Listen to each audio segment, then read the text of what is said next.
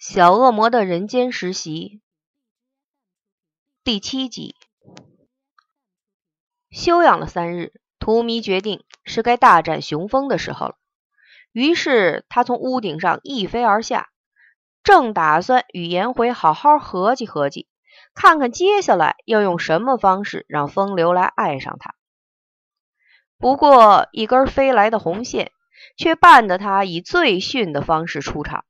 头下脚上的跌在颜回面前，吓得正在吃面的颜回急喷出一口面，正中荼蘼的头，让他成了典型的清汤挂面。月牙，奶要死了，滚出来！想都不必想，荼蘼对空气大吼。粉红色的彩带率先出现，带来满空香气。然后，美丽的仙女很大牌的出场了，坐在悬空的彩带上，一双连足踩着荼蘼的头，直踢着玩儿。哟，要死什么呀？火气这么大！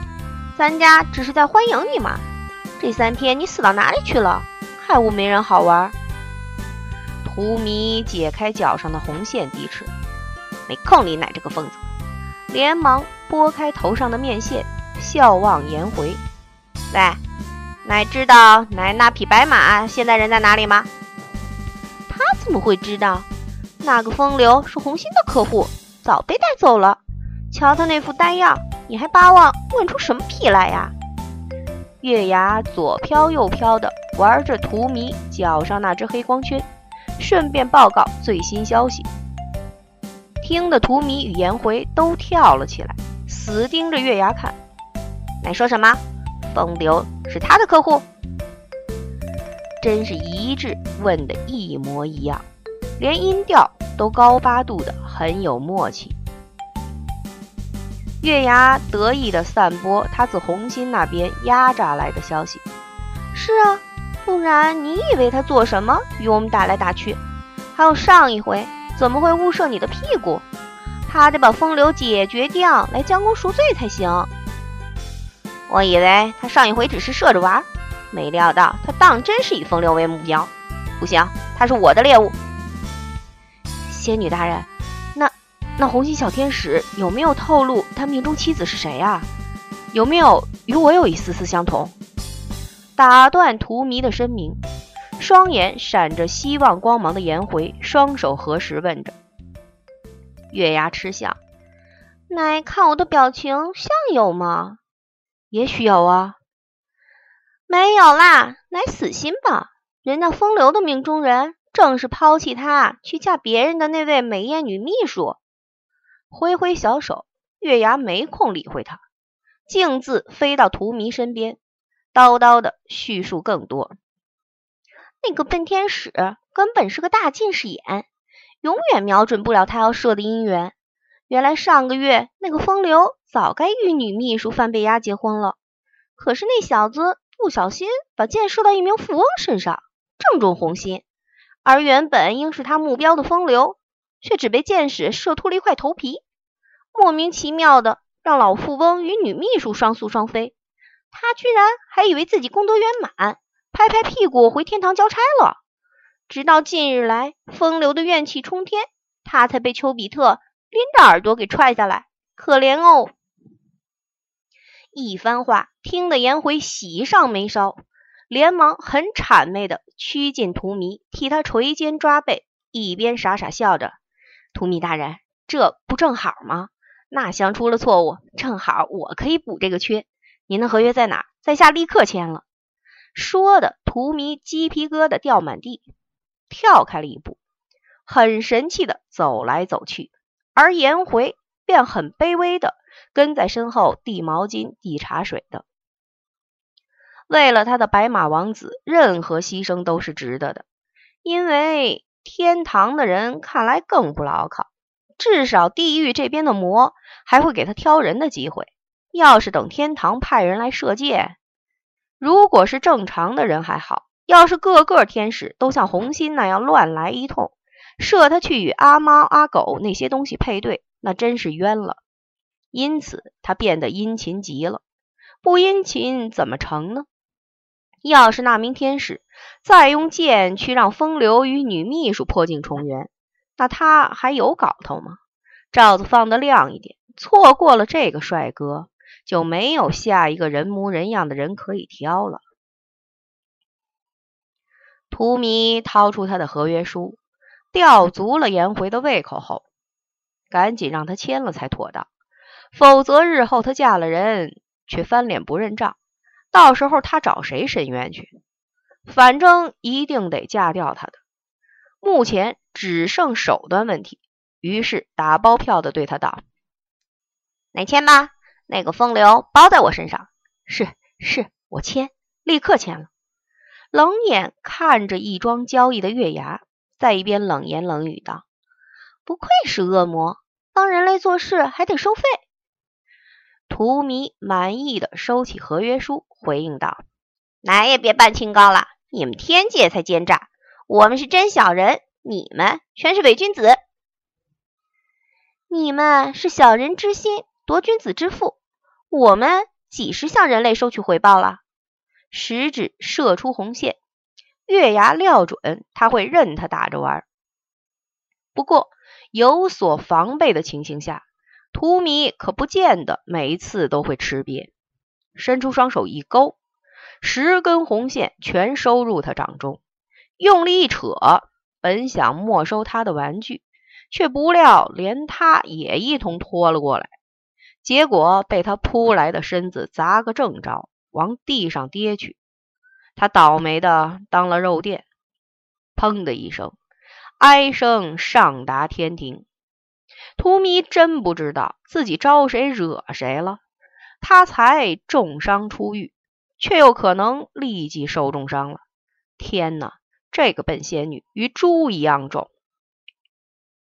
用力将她推到一边，连滚带爬的到一边喘气，顺便看看有没有得内伤。不要玩了啦，再来一次，我真的会一命呜呼了。我要去找那名天使了，颜回。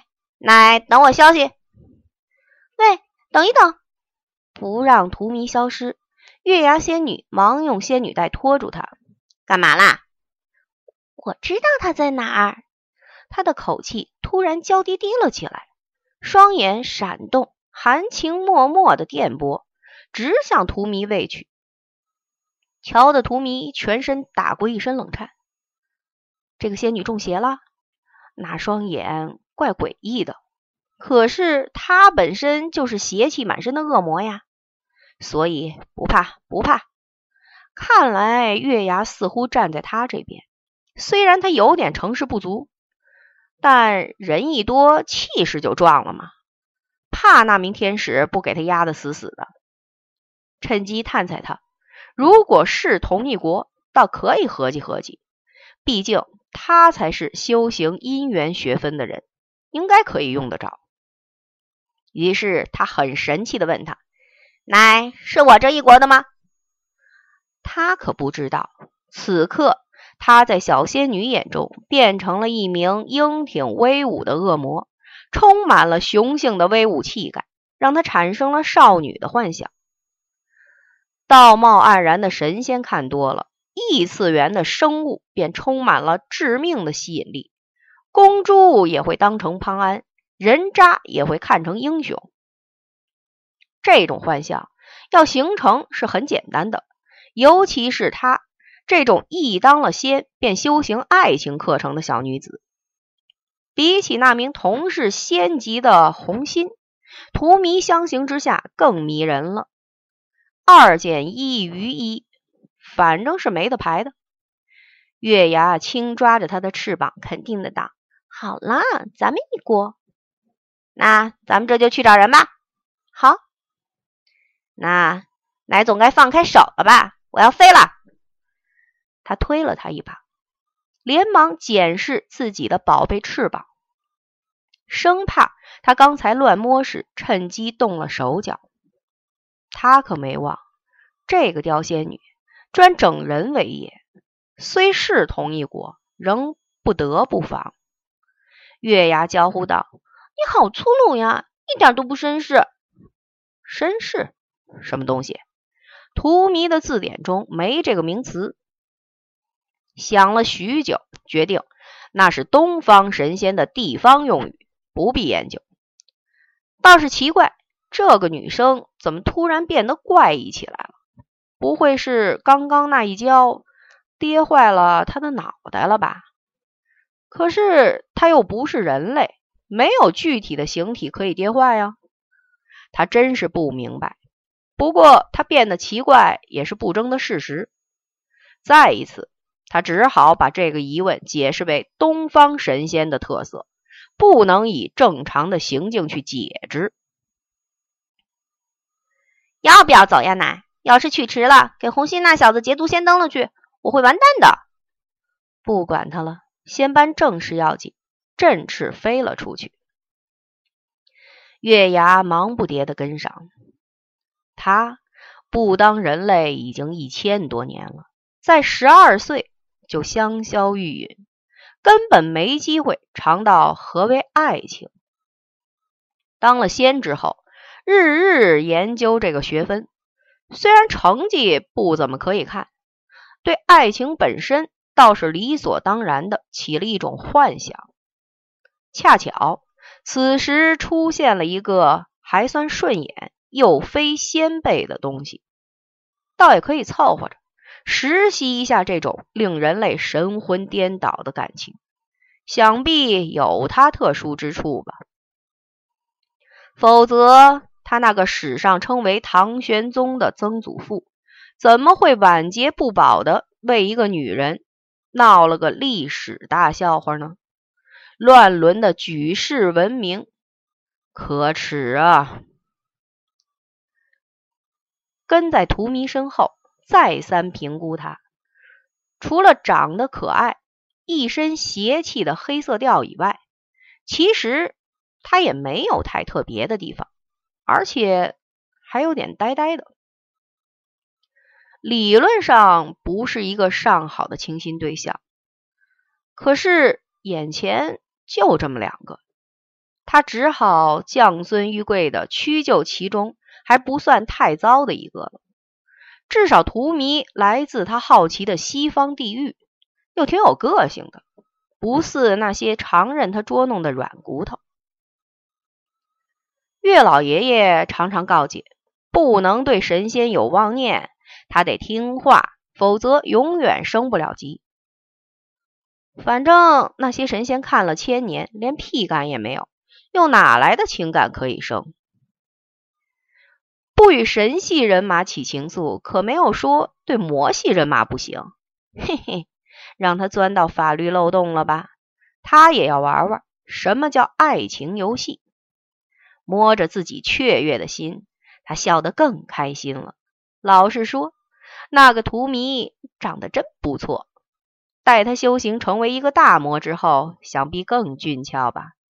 哎呀，月牙仙子认为自己开始能体会少女情怀了。